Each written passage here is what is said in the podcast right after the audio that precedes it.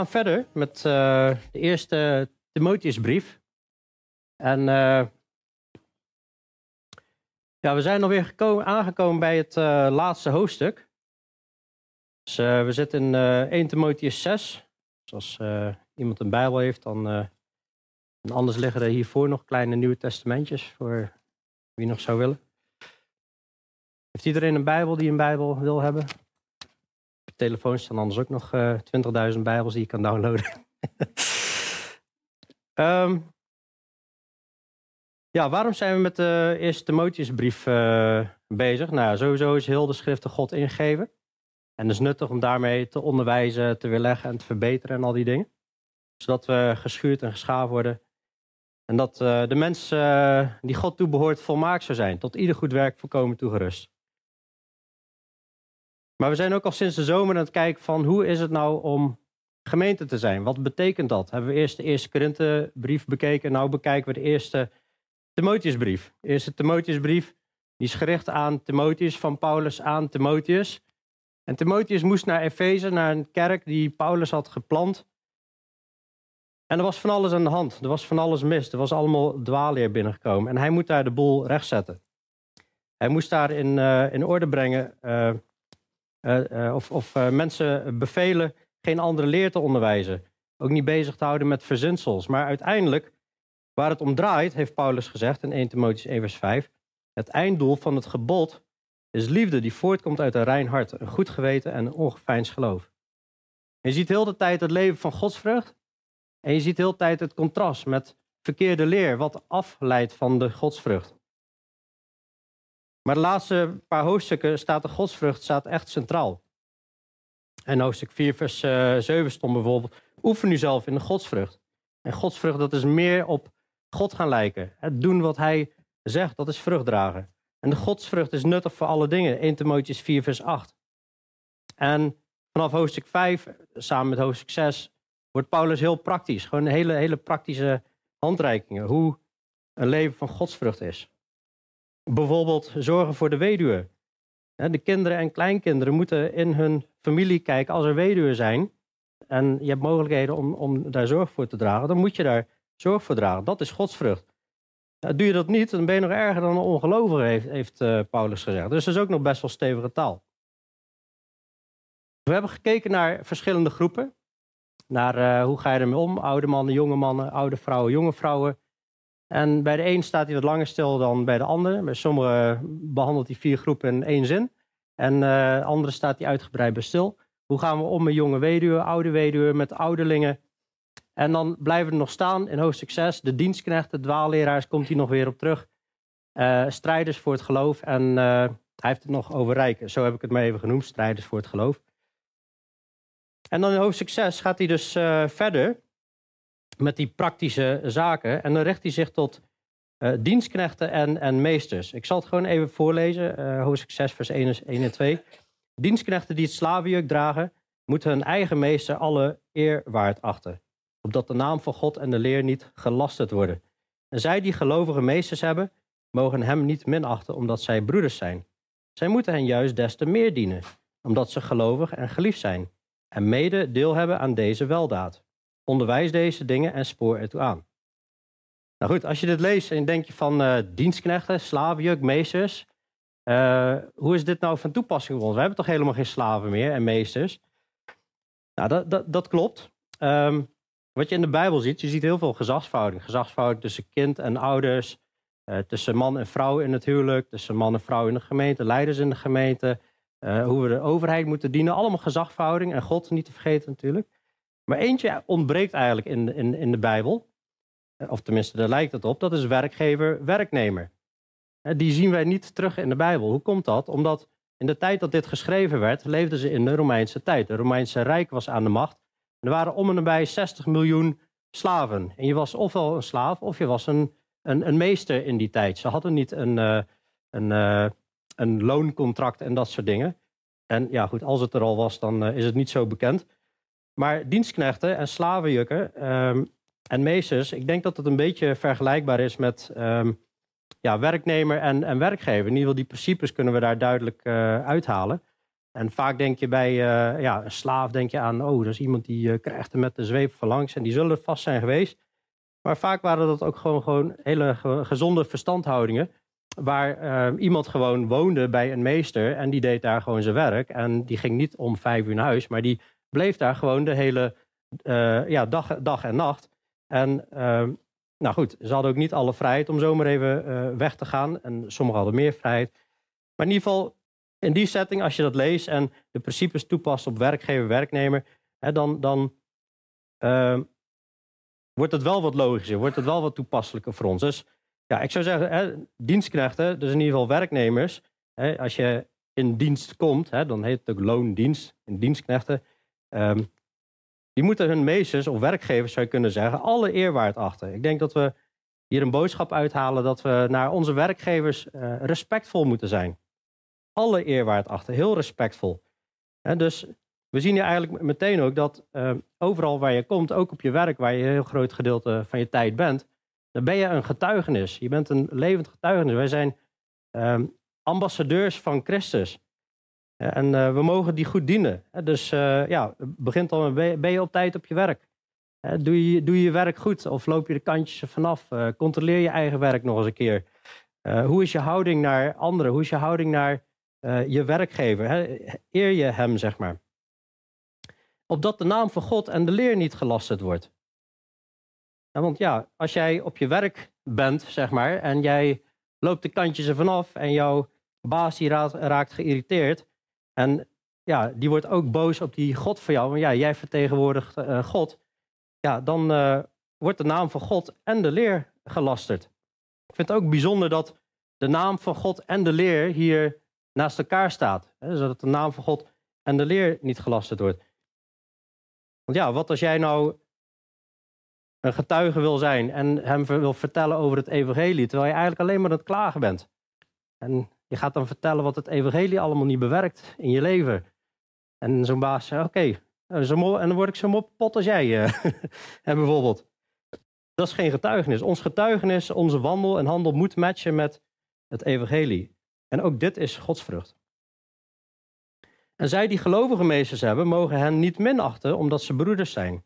Zij moeten hen juist des te meer dienen, omdat ze gelovig en geliefd zijn en mede deel hebben aan deze weldaad. Dus het kan zijn dat je baas gelooft en die komt ook in dezelfde gemeente. Misschien, Misschien ga je samen aan het avondmaal. En uh, ja, dan ben je dan één in, in Christus. Maar dat wil niet zeggen dat de gezagsrollen weg zijn. Als je een een werkgever hebt die christen is, en dan staat hier gewoon, dan moet je hun juist des te meer dienen. Misschien is die werkgever wel heel zachtmoedig, omdat hij de Heer dient, omdat hij gewoon heel vriendelijk en, en, en aardig wil zijn tegen je. En dan loopt misschien het risico dat je daar misbruik van maakt. Nee, hier staat, dien hem des te meer. Omdat zij gelovig en geliefd zijn. En mede deel hebben aan deze weldaad. De weldaad van de genade van God dat we gerukt zijn uit de poel van vuur. Dat we gerukt zijn uit de duisternis overgezet zijn in het koninkrijk van de zoon van Gods liefde. Dat we de Heilige Geest hebben gekregen. Al die weldaad is ook hun toebedeeld. Die mogen we des te meer dienen. Deze werkgevers. Maar ik geloof niet dat je daarmee uh, automatisch moet concluderen dat uh, hard werken, en dat, dat haal je hier eigenlijk uit. Je moet gewoon goed je werk doen. En dat dat automatisch betekent, oh, dan moet je maar 60 uur voor ze gaan, gaan werken. want ja, er staan ook prioriteiten over hè, hoe je met je gezin om moet gaan. Dat je daar ook goed leiding moet geven en zo. Dus daar moet een balans in zijn, denk ik. En dan gaat hij eigenlijk verder. Dan komt hij weer terug voor de zoveelste keer op dwaalleraars. Nou goed, en we komen tegen wat we tegenkomen. En als dat zo'n belangrijk punt is, dan is het zo'n belangrijk punt. Wij hebben geen vooroordeel. Eh, we gaan door het boek en we komen tegen wat we tegenkomen. En het is niet de enige plek, Efeze, waar dus problemen waren in de leer. We zien het in allerlei gemeentes. De eerste Korinthe gemeente waren problemen. Later in de Efeze gemeente zijn problemen. Bijna alle Nieuwe Testamentbrieven zijn geschreven omdat er problemen waren. Of, ja, in ieder geval het, het grotendeel daarvan is geschreven omdat er problemen waren. En meestal gaat het om de leer of de, of de wandel natuurlijk. Dus in vers 3 zegt hij, als iemand een andere leer brengt en zich niet houdt aan de gezonde woorden van onze Heer Jezus Christus en aan de leer die in overeenstemming is met de godsvrucht, dan is hij verwaand, weet niets, maar heeft een ziekelijke neiging tot twistvragen en woordenstrijd. Nou, dat is best wel weer uh, duidelijke taal en dat komen we continu eigenlijk tegen, zulke duidelijke taal. Ik heb hier een uh, foto en dat verwijst eigenlijk naar wat Jezus heeft gezegd. Aan de vrucht herken je de boom. Wij moeten die herkennen. Als je een schaap hebt die in één keer woef zegt, dan, dan moet er een lampje gaan branden. Als, als Jezus heeft gezegd, wees op uw hoede voor de valse profeten die in schapenvacht naar u toe komen, maar van binnen roofzuchtige wolven zijn. Dus even een opfrissen van die preek van een aantal weken geleden over misleidende geest en lering van demonen. Uh, Jezus zei, er zullen veel valse profeten opstaan en die zullen er vele misleiden. Als er veel zullen zijn, moeten we dus ook rekening mee houden dat het er echt veel zullen zijn. Als iemand een andere leer brengt en zich niet houdt aan de gezonde woorden van onze Heer Jezus Christus en aan de leer in overeenstemming, uh, die in overeenstemming is met de godsvrucht, dan is hij verwaand. We zien hier twee dingen. De gezonde leer, de gezonde woorden van onze Heer Jezus Christus en de leer in overeenstemming met de godsvrucht. Dus dat houdt in, wij moeten de leer van Jezus Christus kennen. Jezus heeft ook gezegd in de grote opdracht: leer de mensen onderhouden alles wat ik u geboden heb. Dus als we nu een rondvraag zouden doen, dan zouden jullie moeten weten, en ik ook, wat Jezus allemaal geboden heeft. Of in ieder geval een, een, groot, een goed beeld daarvan hebben. Want anders kunnen wij niet herkennen wat een ander leer is. We moeten de gezonde woorden van de Heer Jezus kennen. Dat is, dat is gewoon een opdracht. Nou, die vind je in Matthäus, Marcus, Lucas, Johannes. Maar laten we ook niet vergeten dat Jezus ook nog geopenbaard is in het boek Openbaring. Dat zijn ook de gezonde woorden van Jezus. Maar ook, het gaat hier ook over de leer in overeenstemming met de godsvrucht. Het is het hele Nieuwe Testament. En God heeft via de apostelen ook gesproken. En dat is wat we nu lezen. En die godsvrucht, daar zijn we continu mee bezig geweest. En wat is nou godsvrucht? En weer terug naar Johannes 15, waar Jezus zegt: Ik ben de ware wijnstok, jullie zijn de ranken. Blijf in mij. Hoe blijf je in Jezus? Blijf in zijn liefde. Hoe blijf je in zijn liefde? Blijf in zijn woorden. Hoe blijf je in zijn woorden? Neem die in acht. Doe wat Jezus heeft gezegd. Dan wordt je blijdschap voorkomen en dan zegt hij: Hiertoe heb ik jullie bestemd dat je heen zou gaan en vruchten dragen. Dus als wij niet wandelen in de woorden van Jezus, die we dus heel goed moeten kennen, dan zijn we niet bezig met Gods vrucht. En dan zijn we niet bezig met onze bestemming. En Jezus heeft ook gezegd, elke rank die in mij geen vrucht draagt, snoeit die af en die wordt in, in het vuur geworpen. Als iemand dus een andere leer brengt, niet in overeenstemming met die godsvrucht, niet in overeenstemming met de gezonde woorden van Jezus, en de leer die in overeenstemming is met de godsvrucht, dan zegt Paulus, die is verwaand. Nou ja, het zal je maar gezegd worden. Maar verwaand, dat heeft alles met hoogmoed te maken. Die persoon die stelt zijn wil, zijn leer, boven dat van God. En dat is, dat is gigantische hoogmoed. Dat is al de, de zonde vanuit de Hof van Eden. En die kan allemaal heel interessant doen, heel interessant praten, maar die weet niets. Die heeft een ziekelijke neiging tot twistvragen en woordenstrijd. En die is helemaal, helemaal obsessed. En die is geestelijk ongezond, die persoon, als die een ander leer brengt. Maar het zal allemaal klinken als, het zal allemaal lijken op dat evangelie. Die zal zich voordoen als schaap, zal misschien lieve dingen doen en goede dingen doen, maar er zit steeds iets achter. Een ziekelijke neiging tot twistvragen en woordenstrijd. Steeds maar die ja maar, ja, ja maar, of ja maar je kunt het ook zo zien, of zo, zo zien. En er is natuurlijk ruimte binnen de gemeente om vragen te stellen. En eh, als je iets niet begrijpt, om dat te, te onderzoeken. Maar dat is iets anders dan een ziekelijke neiging tot twistvragen en woordenstrijd. Die zullen rondlopen in dat kan ook in onze kerk zijn, maar die lopen rond in de kerken. Die lopen rond binnen christendom. En dit is geen uitzondering. Hè? Lees gewoon het Nieuwe Testament en kom je het gewoon keer op keer tegen. En welke vrucht komt er nog meer uit voort? Vers uh, eh, 4, tweede deel. Daaruit komen voort afgunst, ruzie, lasteringen en kwaadaardige verdachtmakingen. Aan de vrucht herken je de boom. Andere leer? Gewoon het fundament van, van jouw geloof onderuit proberen te halen. Maar de vrucht is ook afgunst, ruzie, lastering, kwaadaardige verdachtmakingen. In de Korinthebrief hebben we, hebben gelezen, de natuurlijke mens begrijpt de dingen van de geest niet. Maar er kunnen ook religieuze mensen zijn, dus, die dus toch natuurlijke mensen zijn, die de dingen van de geest niet begrijpen. Als jij de geest niet hebt, vrucht van de geest is liefde, blijdschap, zachtmoedigheid, goedheid, al die dingen. Dat staat haaks op wat we hier zien. Afgunst. Die gunt dan de ander iets niet. Die, dat leidt tot ruzie. Het zal leiden tot lastering. Lastering binnen de gemeente en kwaadaardige verdachtmakingen. Er zijn mensen die erop uit zijn, dat Paulus al gezegd in Handelingen 20, er zullen vrede wolven vanuit jullie midden opstaan en binnenkomen, die zullen de kudde niet sparen. Vers 5. Voortdurend geruzie van mensen die een verdorven gezindheid hebben. Wrangling staat er ergens in het Engels. Er zit het woord wrang in. Voortdurend geruzie van mensen die een verdorven gezindheid hebben. Corrupt-minded. Die zijn corrupt in hun denken. Die worden niet geleid door de geest.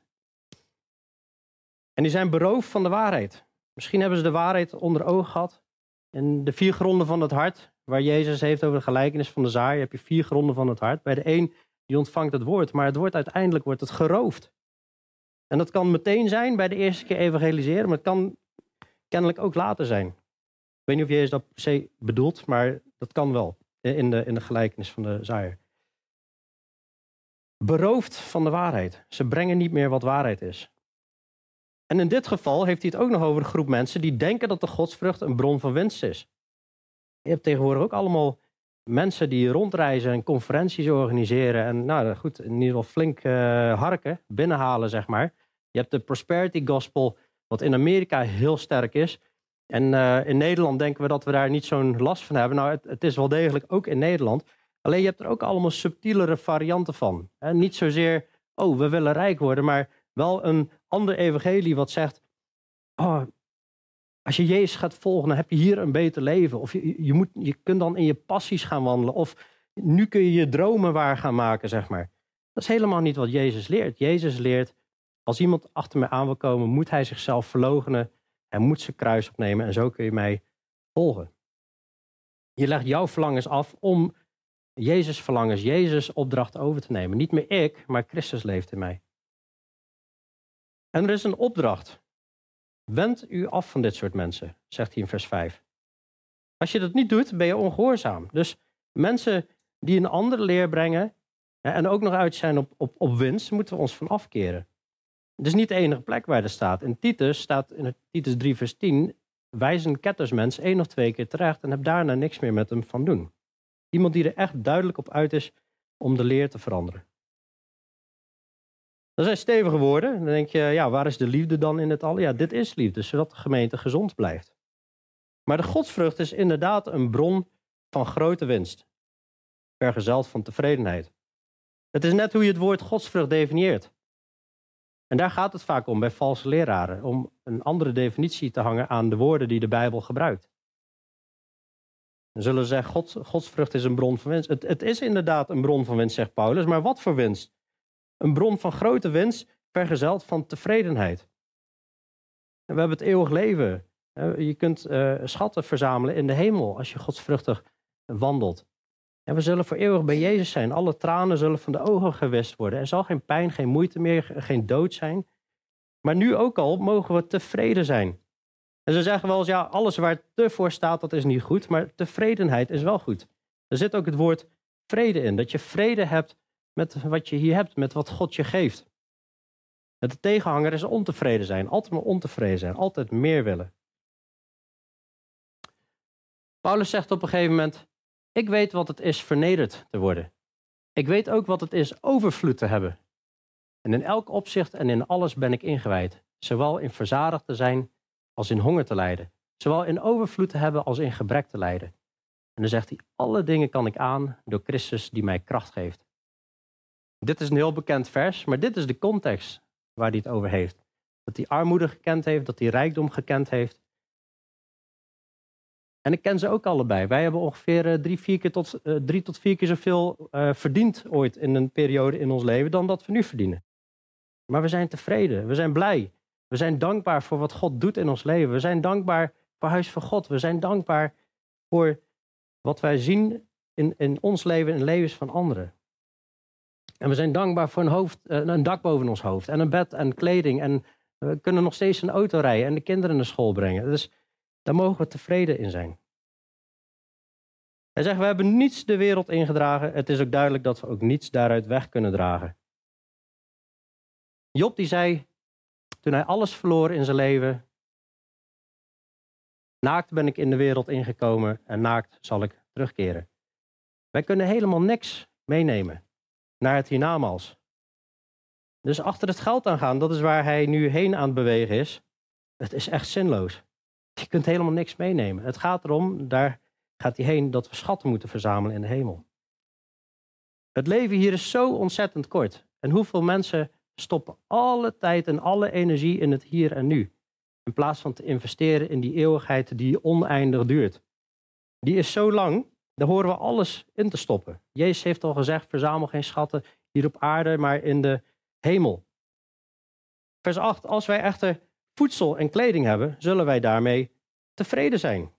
Dat is genoeg. Wat heb je nog meer nodig? En kleding kun je ook vertalen als bedekking. En soms wordt dat ook gebruikt voor eh, de woning zelfs en alles. Maar daarin galmen de woorden van Jezus na. Zoek eerst het koninkrijk en zijn gerechtigheid. En al die dingen, eten, kleren, alles wat we nodig hebben, zal hij geven. Maar zoek eerst het koninkrijk van God en zijn gerechtigheid. Vers 9. Maar wie rijk willen worden, vallen in verzoeking en in een strik en in veel dwaze en schadelijke begeerten, die de mensen doen wegzinken in verderf en ondergang. Want geldzucht is een wortel van alle kwaad. Door daarnaar te verlangen zijn sommigen afgedwaald van het geloof en hebben zich met vele smarten doorstoken. Het is interessant dat hij eigenlijk begint met wie rijk willen worden. Die vallen in verzoeking. En in een strik en in veel dwaze en schadelijke begeerten. Hij heeft het niet over mensen die rijk zijn. Hij heeft het over mensen die rijk willen worden. Waar gaat je verlangen naar uit? Misschien word je nooit rijk, maar heb je je hele leven dat verlangen dat je rijk wil worden. En probeer je van alles. Maar daar zit een gevaar in. Dan val je in verzoeking en in een strik. Het is echt een val. Ik heb hier een, een, een plaatje met een val. Iemand die achter het geld aan zit, maar die, die zit eigenlijk uh, uh, klem in een soort muizenval. Uh, Spreuken 14, vers 12 zeg ik, vertaal het even. Er is een weg die iemand recht schijnt te zijn, maar het einde ervan zijn de wegen van de dood. Jezus heeft al gezegd, het is moeilijker voor een rijk om het koninkrijk van God binnen te gaan, dan voor een, een, een, een kameel om door een naal, oog van een naald te gaan. Het is echt moeilijk. De rijkdom is een gevaar. Er wordt zo ontzettend veel voor gewaarschuwd als je het Nieuwe Testament leest. Het is een strik, zitten veel dwaze en schadelijke begeerten in. Want als jij rijk wil worden, heb je grote kans dat je elleboogwerk gaat doen. Hè, over lijken gaat. Dat je misschien gaat bedriegen. Misschien ga je de uh, belasting ontduiken. Overheid oplichten. Of zwart werken. Of, uh, nou ja, bedenk het maar. Veel dwaze en schadelijke begeerten, die de mensen doen wegzinken in verderf en ondergang. Dit heeft echt niks met de godsvrucht te maken. Dit is de weg van de wereld, de weg van de duisternis. Hoe de wereld verlangt naar geld en macht en al die dingen. Jezus had gezegd in diezelfde eerste preek over vergaren geen schatten hier op aarde, zegt hij, je kunt niet twee heren dienen. Je dient of de heren of de mammon. De mammon is de god van het geld. Er is geen tussenweg. Het is of het ene of het ander. Bij Jezus is het gewoon zwart-wit, er is geen grijs gebied. En we hebben natuurlijk centen nodig om te eten en te drinken. En dat leert de Bijbel ook. Maar dit gaat om jouw verlangen. Waar ligt je hart? Vers 10, want geldzucht is een wortel van alle kwaad. Sommige Bijbels vertalen geldzucht is de wortel van alle kwaad. Nou, daar kun je heel lang over discussiëren. Ik denk niet dat we dat hoeven te doen. Ik denk dat voor ons allemaal duidelijk is dat de boodschap is dat het een ernstig gevaar is. Het wordt ook heel vaak verkeerd aangehaald, deze tekst. Er wordt heel vaak gezegd, geld is een woord van alle kwaad. Of, the of, of money is the root of all evil. Maar het is the love for money. En geld kan er niks aan doen dat het geld is. Geld op zich is niet kwaad natuurlijk, anders zouden we niks met geld moeten doen. Maar geldzucht, ik wil meer, meer, harken, alles naar jou toe. Ik, ik, ik. Dat is een wortel van alle kwaad. Het levert vaak stress op, problemen, nog meer zorgen van de, over de spullen die je allemaal hebt. Het wekt begeerte op. En begeerte eh, hebben we, als je kijkt in Colossense 3, en er staat hebzucht, dat is afgoderij. En dus eigenlijk, als wij geldzuchtig zijn, dan zijn, dan zijn we achter een andere God aan aan het gaan. Het is afgoderij. Door daarnaar te verlangen hebben zijn sommigen afgedwaald van het geloof. Als je kijkt naar de vier gronden van het hart, dan heb je ook één van de harten, één van de gronden. Dat is eigenlijk waar het woord, en dat is het zaad wat gezaaid is, wel opgroeit. Maar er komen doornen en desselen en die verstikken het. En dat, dat zijn de rijkdommen van het leven, de genietingen, alle begeerten, alle zorgen van het leven, die verstikken het woord, die verstikken het geloof. En dan, wordt, dan komt er geen vrucht meer. Er is maar één grond van het hart die vrucht draagt. En ik geloof dat dat de grond van het hart is van een opnieuw geboren christen. Een opnieuw geboren christen die zal vrucht dragen. Dat is een eigenschap van opnieuw geboren zijn, dat je, op, dat je vrucht gaat dragen. Maar geld is een groot gevaar. Daardoor zijn sommigen afgedwaald van het geloof en hebben zich met vele smarten doorstoken. Volgens mij wil hij eigenlijk zeggen, je, je verspilt je leven. Je verspilt je leven als je achter het geld aan gaat. Vers 11. U echter, o mens die God toebehoort.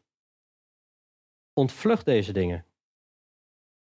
Is zo mooi hè, dat Paulus uh, Timotheus eigenlijk hier man van God noemt. Mens die God toebehoort. Man van God, vrouw van God. Ontvlucht deze dingen. Nou, welke dingen heeft hij het over? In vers 4 mensen die een andere leer brengen. In vers 5 mensen met een ziekelijke neiging tot twistvragen, woordenstrijd. Uh, mensen met een verkeerde houding, met afgunst, ruzie, lastering. Uh, mensen met een verdorven gezindheid. Wend u af van dit soort mensen. Ontvlucht, zegt hij hier weer. we moeten de godsvrucht moeten we najagen. Ook ontvlucht ook dat geld. de geldzucht, ontvlucht dat. Ja, dat is eigenlijk de duisternis. Dat is, dat is die kant op, de verkeerde kant op. Maar de, de, de juiste kant op, dat is naar het licht. Jaag daarentegen gerechtigheid, godsvrucht, geloof, liefde, volharding en zachtmoedigheid na. Dit is jagen, dit is geen passieve houding, dit is gewoon vol gas. Hè? Gewoon, hier moeten we voor gaan. Gerechtigheid. Maar wat voor gerechtigheid? Niet wat wij denken wat goed is, wat, wat onze gerechtigheid is. Niet eigen gerechtigheid creëren. Jezus heeft gezegd, zoek eerst het koninkrijk van God en zijn gerechtigheid. Daarom moeten we Gods woord kennen om te weten wat recht is in de ogen van God. We zien dat in het Oude Testament heel vaak. Ieder deed wat recht was in zijn eigen ogen. Maar dat was niet recht in overeenstemming met wat God wilde. Jaag daarentegen gerechtigheid na. Godsvrucht. Nou, alleen al de eerste Timotheusbrief staat vol van hoe je godsvrucht voort kan brengen. Dat is meer op Jezus lijken. Zijn wil doen. Zodat andere mensen God verheerlijken. En geloof, hele belangrijke nemen wij de dingen in de Bijbel aan met geloof en gaan we daar dan ook echt in wandelen. Wandelen door geloof betekent dat we zowel de fijne dingen als de niet fijne dingen nemen uit Gods woord en zeggen: Oké, dit is uw waarheid en dit wil ik volgen. Zonder mijn mening of oordeel daarover te vellen. Daar hoort dus ook bij: wend u af van mensen met een verkeerde leer bijvoorbeeld. Maar ook de godsvrucht najagen. En de liefde niet te vergeten. U zult de Heere God liefhebben met heel uw hart, heel uw ziel, heel uw kracht, heel uw verstand en, uw na en daarna uw naaste als uzelf. En dat is met 100% je hart, met 100% je ziel, met 100% je kracht en met 100% je verstand. Maar waar zitten onze meters op de dashboardmeter van al deze zaken? Zitten ze op 20% of 40%? Het is belangrijk om ons hart te onderzoeken.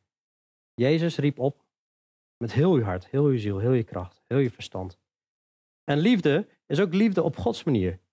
En liefde houdt in dat we niet meer naar onszelf kijken, maar naar de ander. Maar dat we ook kijken wat de God dus wil en wat zijn manier van liefde is. En dat houdt dus ook in dat we het woord van God rechtsnijden. En niet bezighouden met verkeerde leringen.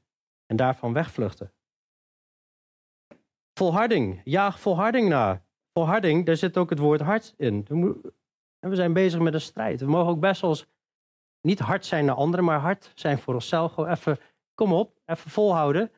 Dit is topsport. Is, uh, dat, dat, die beelden gebruikt Paulus ook in Hebreeën 12.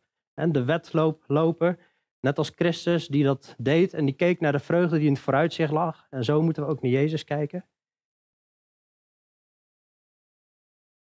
En jaag zachtmoedigheid na. Zachte harten, weke harten naar God, maar ook naar onze medemens.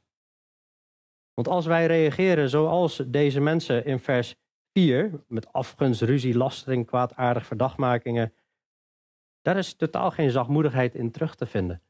En er wordt een dienstknecht van de Heer in 2 Timotheusbrief wordt zelfs opgeroepen dat wij eh, zachtmoedig moeten zijn en in staat om de tegensprekers te verdragen. Dat is een hele andere houding. En dat kan alleen maar door de kracht van de geest. Dat, dat, dat kan anders niet. De natuurlijke mens heeft er echt moeite mee. Strijd de goede strijd van het geloof, Timotheus. En dit is een boodschap aan ieder natuurlijk. Want de leiders in de gemeente waren ook als een voorbeeld gesteld, hebben we gezien. Strijd de goede strijd van het geloof. En de strijd, die race, die wedloop en die, en die goede strijd van het geloof. Bij strijd moet je dingen afleggen. Als jij overwinningen wil behalen, moet je eh, zaken afleggen in het leven. Zowel zonde als allerlei lasten. Grijp naar het eeuwig leven, waartoe u ook geroepen bent en de goede beleidenis afgelegd hebt voor vele getuigen. Nou, het is niet zo dat wij het eeuwige leven zelf moeten verdienen. Want Efeze 2, vers 8 tot en met 10 zegt heel duidelijk: We zijn gered uit genade door het geloof, niet uit werken, zodat niemand zal roemen. Maar staat ook daarachteraan: we zijn zijn maaksel, geschapen in Christus, om goede werken te doen, die God van tevoren bereid heeft, zodat wij daarin zouden wandelen. En dat is dat grijpen naar het eeuwig leven. Wandelen in de weg die God van tevoren bereid heeft, zodat wij erin zouden wandelen. Hiertoe ben je geroepen. En de goede beleidenis heb je afgelegd voor vele getuigen. Timotheus had een goed getuigenis. Legde de beleidenis af. Voor veel getuigen. En of dat nou één moment was of continu, ik geloof dat hij dat continu deed. Want Paulus had het vertrouwen in Timotheus dat hij hem naar Efeze mocht sturen om het woord van God recht te gaan snijden. En dus dat is een continu doorlopend goed, goede beleidenis. Er zijn kerken die zeggen, nou, als je 18 bent moet je beleidenis doen en leren niet duidelijk wat er nog allemaal achteraan komt. Dit is een continue getuigenis zijn. Je licht laten schijnen voor de mensen. In vers 13 zegt hij: Ik beveel u voor God, die alle dingen levend maakt, en voor Christus Jezus, die onder Pontius Pilatus de goede beleidenis afgelegd heeft, dit gebod onbevlekt en onberispelijk in acht te nemen, tot de verschijning van onze Heer Jezus Christus. Ik kom zo even terug op vers 13, want hij verwijst hier naar dat we dit gebod onbevlekt en onberispelijk in acht moeten nemen. Maar welk gebod heeft hij het hier over? Het kan zijn dat hij verwijst naar de goede strijd, strijden van het geloof. Het kan ook zijn dat hij verwijst naar het gebod waar hij in het begin mee begonnen is, in hoofdstuk 1, vers 5. En dat we een, uh, dat we een door God opgewerkte opbouw in het geloof moeten bewerken bij mensen. En dan zegt hij in hoofdstuk 1, vers 5, het einddoel nu van het gebod is liefde die voortkomt uit een rein hart, een goed geweten en een ongeveinsd geloof. Ja, maar sowieso worden we opgeroepen om alle geboden van de Heer in acht te nemen. Maar dit gebod, zegt hij, moeten we onbevlekt en onberispelijk in acht nemen. Dat betekent dus echt geen enkele concessies doen. Geen enkele vorm van water bij de wijn, onbevlekt en onberispelijk. En hij beveelt dit voor God, terug naar vers 13 die alle dingen levend maakt. God is de schenker van het leven. Hij heeft het leven gegeven aan ieder. En hij zal ook eeuwig leven geven aan wie in hem zijn. Ik, hij beveelt voor God, die alle dingen leven maakt. En voor Christus Jezus, die onder Pontius Pilatus uh, de goede beleidenis heeft afgelegd. Hij had eigenlijk Jezus aan als voorbeeld, die een goede beleidenis heeft afgelegd. En Timotheus die zijn goede beleidenis aan het afleggen. En hij stimuleert Timotheus om daarin vol te houden, dit onbevlekt en onberispelijk in acht te nemen. Maar wat is de goede beleidenis van Jezus? De meeste uitleggers, en ikzelf denk ook dat het dit is. Dat Jezus voor Pilatus stond en Pilatus hem de vraag stelt: Ben jij dus echt die koning van de Joden? En Jezus antwoordde: U zegt dat ik een koning ben. En hiervoor ben ik geboren en hiervoor ben ik in de wereld gekomen om voor de waarheid te getuigen. Ieder die uit de waarheid is, geeft aan mijn stem gehoor. Dit is geen populaire boodschap. Op het moment dat jij afgeranseld bent, op het moment dat je allemaal Joden om je heen hebt staan die je eigenlijk dood willen, en je doet geen water bij de wijn. Op dat moment zeg je: nee, dit is mijn missie, dit is mijn doel, ik doe geen concessies. Ik kom hier om voor de waarheid te getuigen, zegt Jezus. En ieder die uit de waarheid is, geeft aan mijn stem gehoor. Als wij uit God geboren zijn, Jezus is de weg, de waarheid en het leven. Niemand komt tot de Vader dan door mij. Dus niemand komt tot de Vader dan door de waarheid. Iedereen die uit de waarheid is, geeft aan mijn stem gehoor. Dit is echt een hele krachtige belijdenis. Dit is echt een hele krachtige boodschap wat Jezus hier gezegd heeft. En op zo'n manier onbevlekt, onberispelijk in acht te nemen tot de verscheiding van onze Heer Jezus Christus. En we mogen daar naar uitkijken. Elke keer zien we terug dat Paulus de komst van Christus verwacht. Anderen aanmoedigen, verwacht de komst van Christus. Als jij de komst van Christus niet verwacht, dan ga je heel anders leven.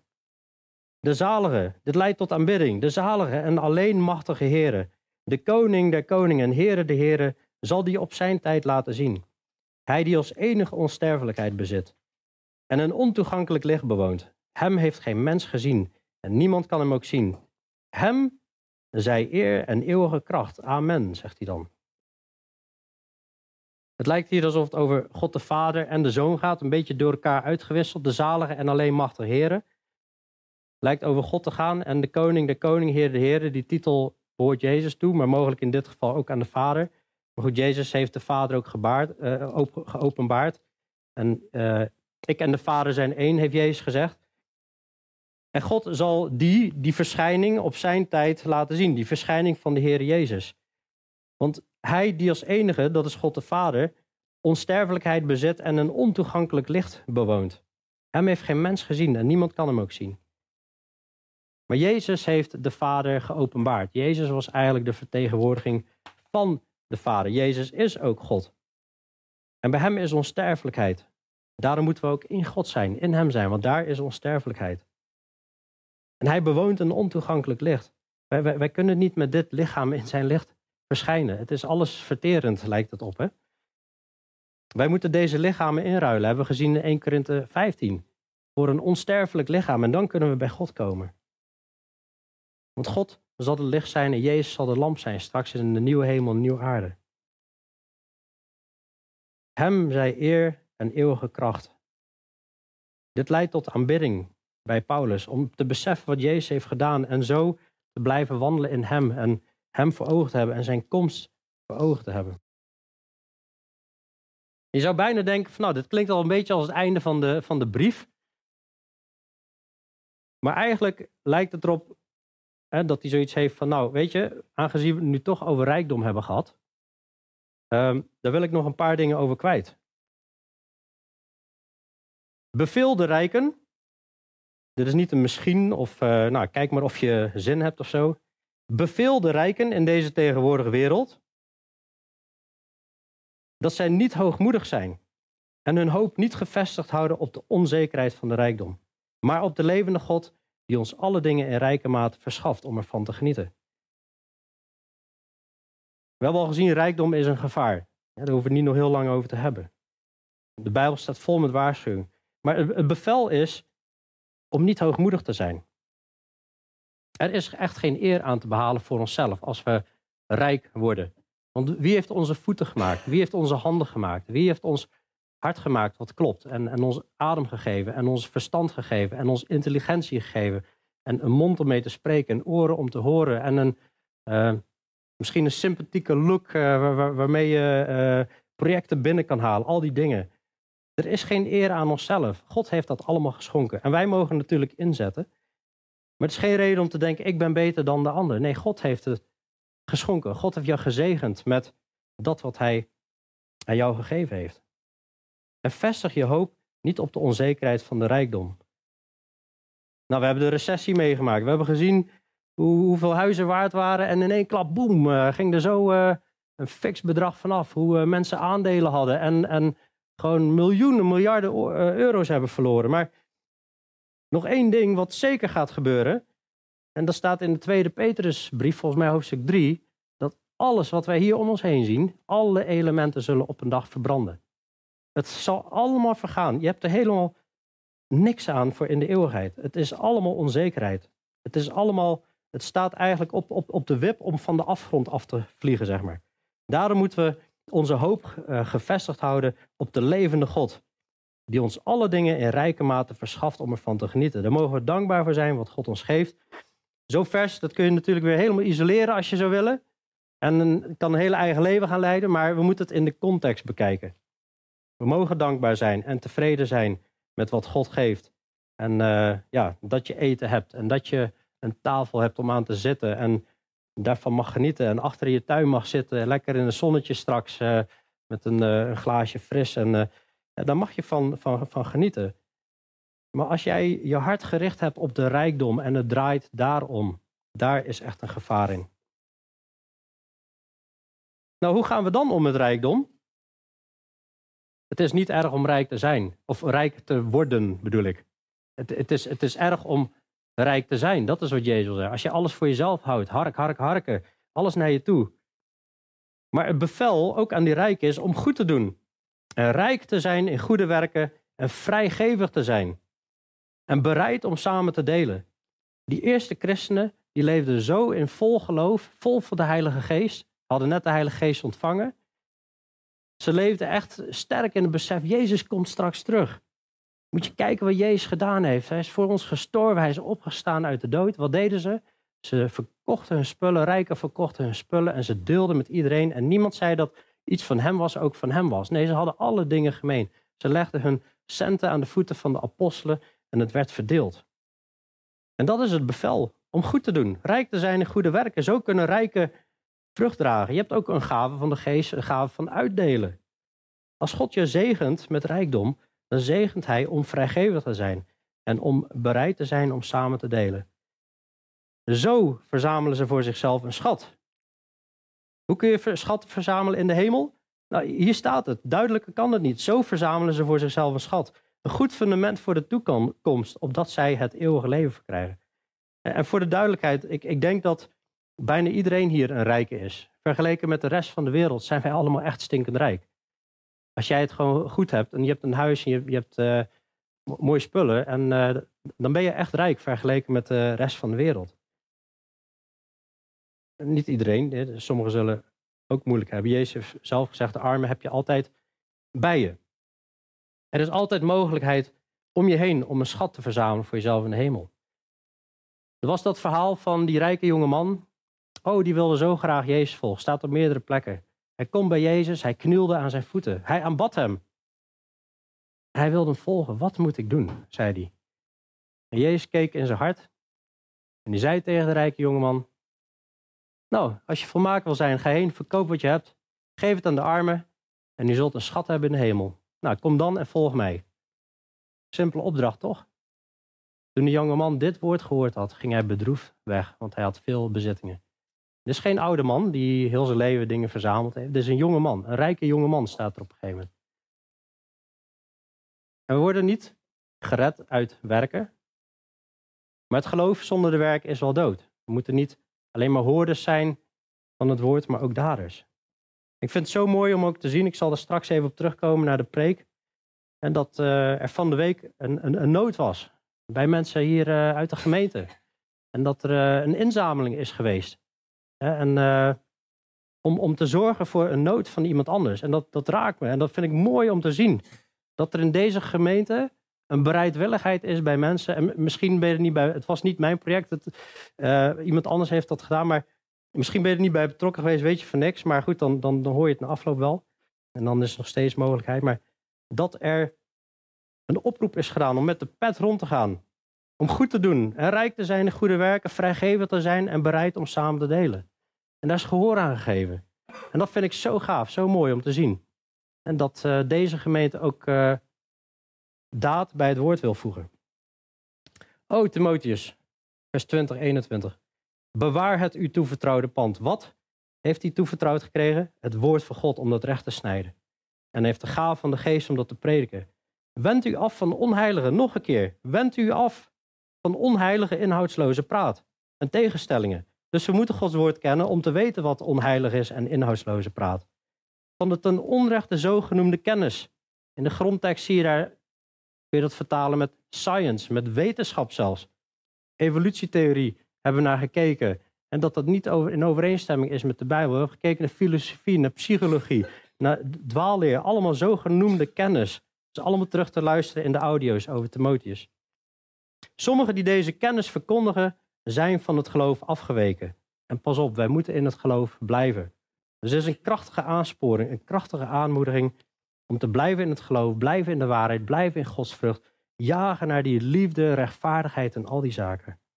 En dan eindigt hij met de genade zijn met u. We hebben de genade van God zo hard nodig en daar mogen we elke dag voor bidden. En zo zijn we tot einde gekomen met de eerste Timotheus brief. En ik zou zeggen, neem het mee niet als, uh, nou dat was interessant, maar dat we er ook echt iets mee gaan doen. Dat we er echt in gaan leven en wandelen. Zullen we bidden?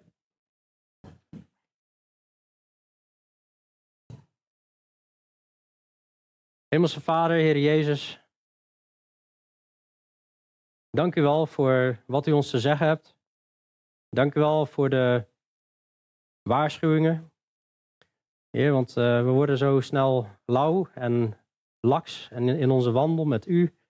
Heer, maar uh, ja, we hebben het gewoon nodig om uh, wakker geschud te worden. Wat, wat voor gevaren er in rijkdom zitten. En vooral hier in Nederland. Heer, help ons om zuiver en onbevlekt en onberispelijk vast te houden aan uw woorden. En met u te wandelen, dat, dat is alles wat u vraagt. Om in u te blijven, in, in uw liefde, in uw woorden en die in acht te nemen.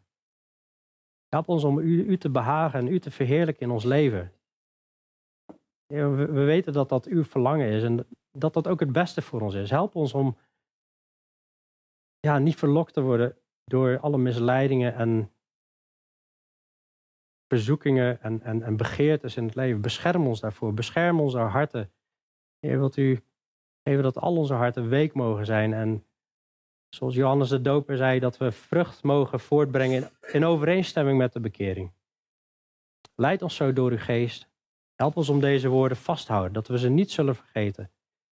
Maar dat het vrucht mag dragen. Dank u wel voor deze brief. Dank u wel voor Paulus en Timotheus, die we binnenkort terug mogen zien. Dank u wel voor deze voorbeelden. En wilt u ons allemaal helpen om zelf ook weer een voorbeeld te zijn voor anderen.